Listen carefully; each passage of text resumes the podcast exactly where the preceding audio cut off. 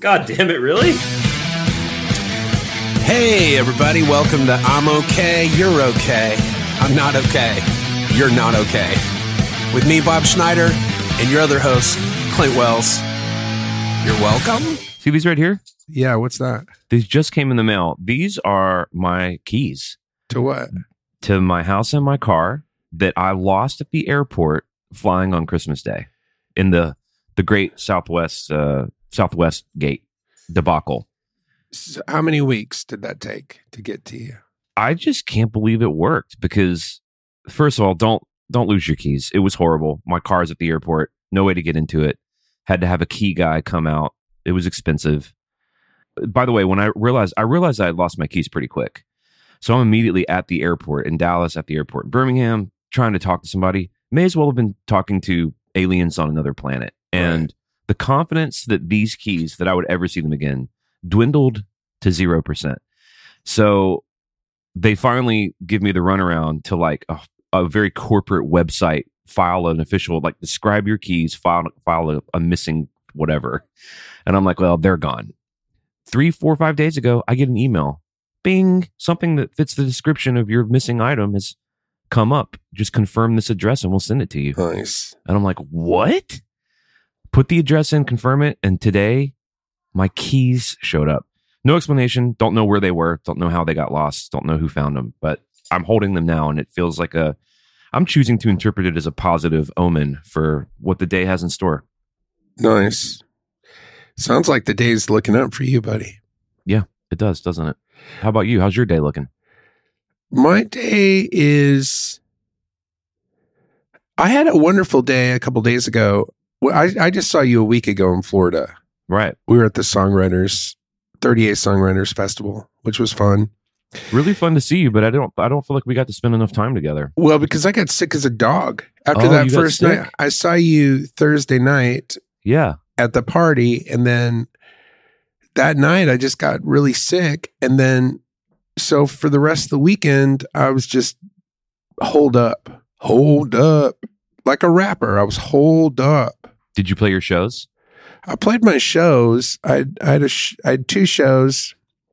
The first show I had was at Central Square Records, and I get in there, and I had brought this alternative guitar, a steel string guitar, and I get on stage and plug it in. Nothing. Now the place is sold out, packed. All these people are sitting there watching me. I don't have a sound guy. It's just me up there on stage, plugging it in. Oh, it's not working. Let's change the battery. So now I'm up there trying to get a battery out of my guitar, looking like a real piece of shit. not what you would call pro performance situation. So I'm taking the battery out, trying that. That's not working. Nothing's working. This one guy's like, "Hey, let me go. I got a guitar. It's, I'm 10 minutes away by bike."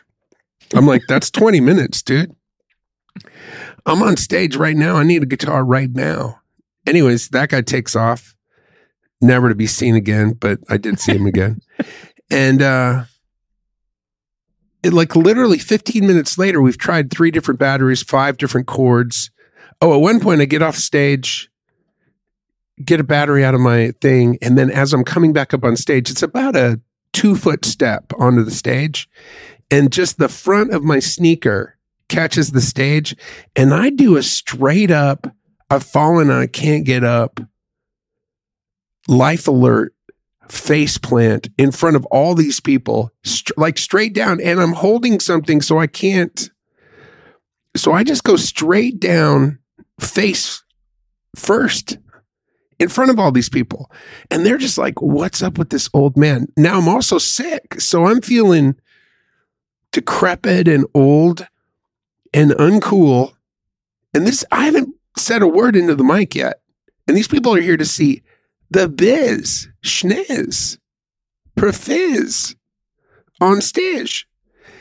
Anyways, 15 minutes later, I'm finally like, let's just try to get a mic on the guitar, point a mic at it, and try to do it that way. Was there not a like a sound guy at the venue that could Oh, help? there was a sound guy. There was I'm telling you, the the the sound situation at that whole festival is pretty rough. Well, here's how many sound guys they have there normally in that whole community. One. yeah, And here's how many people are performing at a time 50. So they have to come up with like 50 people who don't know how to do sound to just pretend to be soundmen. yeah, So literally, 50, I'm 15 minutes of all this face planting, looking like a dick, like just, and ev- every once in a while trying to say something on the mic that's funny and nobody's laughing. no, no one laughed at, at much in general at that festival. Very serious music, music. Very serious there. people. I'll get into that in a second. So then at the last minute, I'm like, you know what? Let me just try to plug in one more time. just to And- try it. and it worked. And oh my God. Yeah. It fucking just worked. Ghost in the Machine, classic. And then it worked every time after that. It never didn't work. It just didn't work that one time. so what you described which i i just had so much empathy for all of that the it won't work. You're troubleshooting. No one's really being helpful. You're having to kind of figure it out. The crowd is watching you. I've been there. I've done it. Uh even the to the point of kind of falling or tripping on stage i've done it. So i i just um i feel that. How did you did you overcome it? Were you able to overcome it with your great songs your wit your charm? Yeah. able, because mu- people don't know this about musicians, but sometimes sequence of events like that before you perform, you may play the show, but sometimes you don't really recover from that mentally until several hours later. Well, I will say this. The crowd was wonderful. They were there to see me. Like Yeah. they had waited in line. You couldn't get in. There were there were people downstairs in the bookstore listening in the bookstore who couldn't even see me. Like that's how Adam. So they were these were hardcore fans. I will say this. It's been 3 years since I've been to that festival. I don't know if it's the live streams, I don't know if it's the Patreon, whatever it is. The the amount of passion that these people have now for what I do or coming to see me, it's different. It feels different. Like they're just more into it. You know what I mean? It's not like I don't know. So they they were they were happy that it started working and then once I got going everything was fine. And I was the last act at Central Square Records, so I didn't have to like stop at 45 minutes, which would have given me like you know, a 30 minute set. So I got to play for 45 minutes, which I was supposed to play. So that worked out great. Then that night I played at this place called Havana Beach Club. The problem with 30A Songwriters Festival is a lot of these venues are not real venues. Right. They're like restaurants and They're restaurants. Yeah. Yeah. So this was like a restaurant, bar restaurant sort of place. So they got all these tables. So they just kind of push one of the tables out of the way, set up a little riser in the corner, and now that's your stage. And then where people are seating are like booths Yeah. with tables. It's just not cool. Like it just it looks bad. It feels weird. Um again, there's a lot of people it was sold out, you know, so people really wanted to be there. But then what I noticed there because Central Square Records, they were laughing, having a good time. But at the Savannah Beach place, I did look into the audience and saw what I do believe was a it was I don't know. It was definitely a bunch of resting bitch face motherfuckers in that audience. like they were just like, what you yo, what do you got, boy? Vibe. And kind of like this weird, rich, entitled southern. It sounds weird. Of course, it's mostly in my head because everybody I met was super nice and everybody was super cool. I think So- yeah, I mean we we picked up on that too. We had a similar vibe. And I think what it is they're just really there to listen to music and they they really care about like songs. Right, And I but- think we're so used to not that in in that way and uh they're I think they're they're really into it. They just are really polite and listening. they're very into it. They're listening, but they also, yeah, they don't like a lot of my humor is like meta humor. It's like, I'm going to talk about something that's kind of silly and inane. And the reason it's funny is because we all know that what I'm saying is silly and inane. But if you don't know that what I'm saying is silly and inane and you're just taking it verbatim or for face value, it, that shit's not funny. Yeah. So I was just getting like this cold response to some of the silly stuff that I normally say that people, you know, normally find silly and fun. So that kind of fucked me up. Now, also in the second show, my voice starts giving out. So that was weird as well. And I did this song. I've been doing this song Murder lately. You know that song? Oh yeah, one of my favorites. And uh I started Well, doing a lot it- of maniacal laughter. A lot of maniacal laughter. I started doing it at Halloween this year solo, with, but I'd never done it solo. I've always done it with the band. And I, I realized it really works solo and it kind of showcases what I can do with my voice. I can do a lot of different voices and stuff. And, and so, and people like it, but it's a lot. like if you don't know who I am and I'm playing that song, they're like, is this guy insane lunatic murderer? They don't know. Did you play Murder at the 30A? So I played murder about halfway through my set. And when I was done with that, that cold turned to a real chill almost. Whereas, like, if it's my crowd and they know, they kind of know my personality and know who I am, then I, then they can go, oh, this is just another sort of facet of what this guy does. And I, I think these people are just like, oh, I think this guy's a murderer. So we don't, we, they didn't know what to do with that. Now, I will say this that wasn't everybody. I think most of the people that were there probably got it and loved it. And I talked to some great people after the show, got some really good feedback. And I did get some, what's going, who, you know, who are you? From some, I'm going to say older rich ladies, some old and drunk, some older drunk rich ladies get a weird sense of entitlement thing where they're like, hey, we're going to be funny and I don't know. It's like they don't understand that the good times should be in the rear view. The good times aren't tonight or in the future for them. The good times are long past, and they haven't gotten the memo. Yeah, they didn't get the message. They're about the going, they're doing, they're getting a lot of work done. You know, their faces, they kind of look like monsters to me. To them and their friends, they kind of look at each other and they're kind of mirroring each other. And so they don't think they look like monsters. They're like, oh, I look fine because my friend over here and this other friend, they look like me. So we're all fine. But if you're not in that where you're getting work done and then you just come across these people, they just look like monsters, Yeah. like aliens who have taken human form, but they didn't quite get it right. They don't look young and Yeah, they don't look hot. like They're like approximating people. they're approximating people. They're approximating what they think like cool. They, they're approximating also their behavior is approximating what they think somebody who's uh, like a they think of me as like some kind of rock star. And so they're trying to pretend to be all like hip and cool and jaunty and stuff. And i'm like look ladies we're all old adults here. Let's just act like old adults and quit with the bullshit. I'm not a rock star. You're not a hot young bitch. You've had a lot of work done. You're old. The bad the good bad only bad times from here on out for you. So let's just not pretend that anything good is going to happen to any of us. And let's just have a sober conversation about being old people who are going to die soon.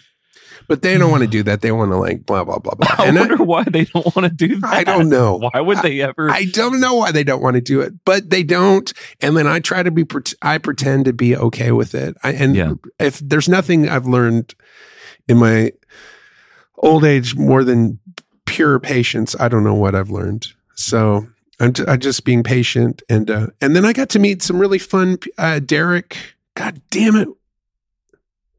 David Berkeley. I got to meet him. okay.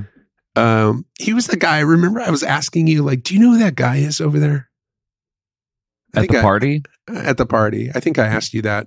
Yeah. Anyways, I kept asking, who is that guy over there? And then, anyways, I finally met him, and he was David Berkeley. He looks like he's in an old west movie, but it turns out he was doing some sort of old west movie thing, and that's why it was. That's why he looked that way. He had a, you know, like one of those tombstone mustaches. Yeah. Florentine mustache that curls. Yeah, you have to be a certain. You have to. You have to be skinny, I think, to wear that kind of mustache. You have to be skinny and maybe have like a big hat. Yeah, you have to have a tattoo that's either on your neck or your hands. Yeah. Something's going on. Yeah, scarf. I um I was really glad I got to see you at that party. You, I mean, you know, hanging out with you was the only reason I went to that party. But then I, I did get to see my friend Mindy Smith. I got to talk to Charlie Mars. I got to see my buddies, which Steve Poltz is there. But after I said hello to everybody, I skedaddled. I got out of there, and I spent most of the weekend. Not, I didn't go to a single show other than mine, and I just stayed in my hotel room and ate healthy choice microwavable lunches and watched basketball. I mean, I was looking forward to getting out and having breakfast with you, Steve Poltz, Charlie Mars. I reconnected with David Ryan Harris, who was at my show at Havana, and we traded numbers. And we were going to get together the next day with Chris Stills, Stephen Stills' kid, and uh, songwriter, real talented guy. I, so I was looking forward to doing all that, and I ended up doing nothing because I was just coughing and my throat was burning, and I was just like drinking tea and chicken noodle soup, trying to trying to get to these shows. I will say this: I had one more show on Saturday at this place called Caliza. Did you guys play there? No, That's the best place I've played for the entire. I've played at 30A maybe seven or eight years. It's the best place I've played. It was an outdoor venue, all seated, like in a tent. It was great. Like, and I killed it. Like, I had a great show. People were laughing. I will say this the first joke I, I told, I, I said the joke and nobody laughed. great feeling. And then it was some joke like about us being old. And then I said, it's because we're old. And then I, they got a little, there was a little titter. And then I'm like, okay, I'll be explaining all my jokes from here on out. and then they laughed. And then once they laughed once, they were laughing the whole time. It's Right. really, that's the key. You got to get them laughing just once so they know, oh, I can laugh. Yeah, you they got to like almost give themselves permission to bring that kind of energy to the show. Yeah. Once they know that you kind of want them to, then Yeah. it's game on. So that show was great. And again, the, my only regret for any of it was that I didn't get to because it's the one time I get to see like you and Poltz and Charlie and all these other people that I like. Um, so I didn't get to do that. And then, dude, I'm telling you, I was so fucking sick. And it's a week later, and I'm still like not recovered. It's a weird. I'm sure you've heard about this upper respiratory thing that people have. That's what I got. So it's a week later, and I'm still, it's still in in me, but I feel much much better. Like it's, I feel like I could wake up tomorrow and be fine, but I probably won't. From everybody I've talked to, it takes weeks for this stuff to clear. But so the next day, I have to fucking fly out of there. Now Sunday, I'm coughing every minute, like loud, long, hacking, hawking coughs every minute. Mm, delicious. Now I got to get on a plane with people. And I've been on a plane. I was on a plane two two months ago with somebody who was like sweating, blowing their nose, coughing, and I was like, I was so angry at them. And I'm like, oh, I'm about to be that guy. Yeah. Anyways, I knew I wasn't contagious at that point, so that was the only thing that kept me through. I just had a big sweat sweatshirt, and then every once in a while, every I would hold my cough for as long as I could, like five, ten minutes, like kind of like holding my breath underwater, like David Blaine, until it got so unbearable I had to cough, and then I would just cough into this giant sweatshirt, and then I would look around, and people would just be looking at me like, "I hate you." Yeah. One time I was on a plane with traveling with a band and the girl singer in the band, we taxied, but they wouldn't let us off the plane. There was some weird mechanical thing and the the AC wasn't working and they wouldn't let us off. And she was getting the it was like a lot of turbulence coming down. She was getting sick and she ended up puking into her jacket. And the you this is like out of like a movie. The smell of her puke as it made its way to the back of the plane, you just hear and then you Oh, hear like one or two other people throwing. Oh God. Uh, it was like that pie eating contest and stand by me. Hey, I want to thank a couple of new patrons real quick. I want to thank Matt Harsock and Doug Holm for jumping on the ride with us, supporting the show. Thank you guys. And I wanted to read an email from Johnny B. Truant, who says his subject is a recommendation and a question. Gentlemen, I have a movie I think you'll dig Vengeance. It's BJ Novak, but not really comedy. You talked about how living in the moment's become a lost art. Everyone now recording everything in a desperate attempt to hold on to the past. Clint said things need to just be allowed to die. That's one of the things this wonderful little movie's about. Have you heard of this BJ Novak film? I have, yeah. Did you see it? I didn't see it yet. It's on HBO or something like that because um, my ex wife saw it and they were like, yeah, it's okay. Okay. He says he'd also recommend Denis Villeneuve's Enemy, which we've both seen Enemy. We've actually talked about the movie Enemy a lot on this podcast, I feel like. He says, I agree with Bob and not Clint that Dune is amazing, but like Bob, I already love the book. Dune was beautiful fan service. Enemy is a quiet puzzle movie among my top five. He, okay, here's here's a question. This is I'm interested in this with you. He says, also wanted to ask you both, do you like being recognized in public or do you hate it? I saw Bob walking through the St. Louis airport a few months ago and wanted to say hi, but thought doing so might be annoying. Dude, I love being recognized because I'm never recognized. I love hearing that somebody recognized me in the St. Louis airport, but that would have made my day actually. Because I'm not Clint Eastwood. Clint Eastwood doesn't want to get recognized because he gets recognized every second of every day and it gets annoying. But when you're me and you're at the St. Louis airport and you're like, what have I done with my life? Why am I even here? And then somebody's like, hey, man, I really like your music. You're like, oh, I guess it's finally paying off.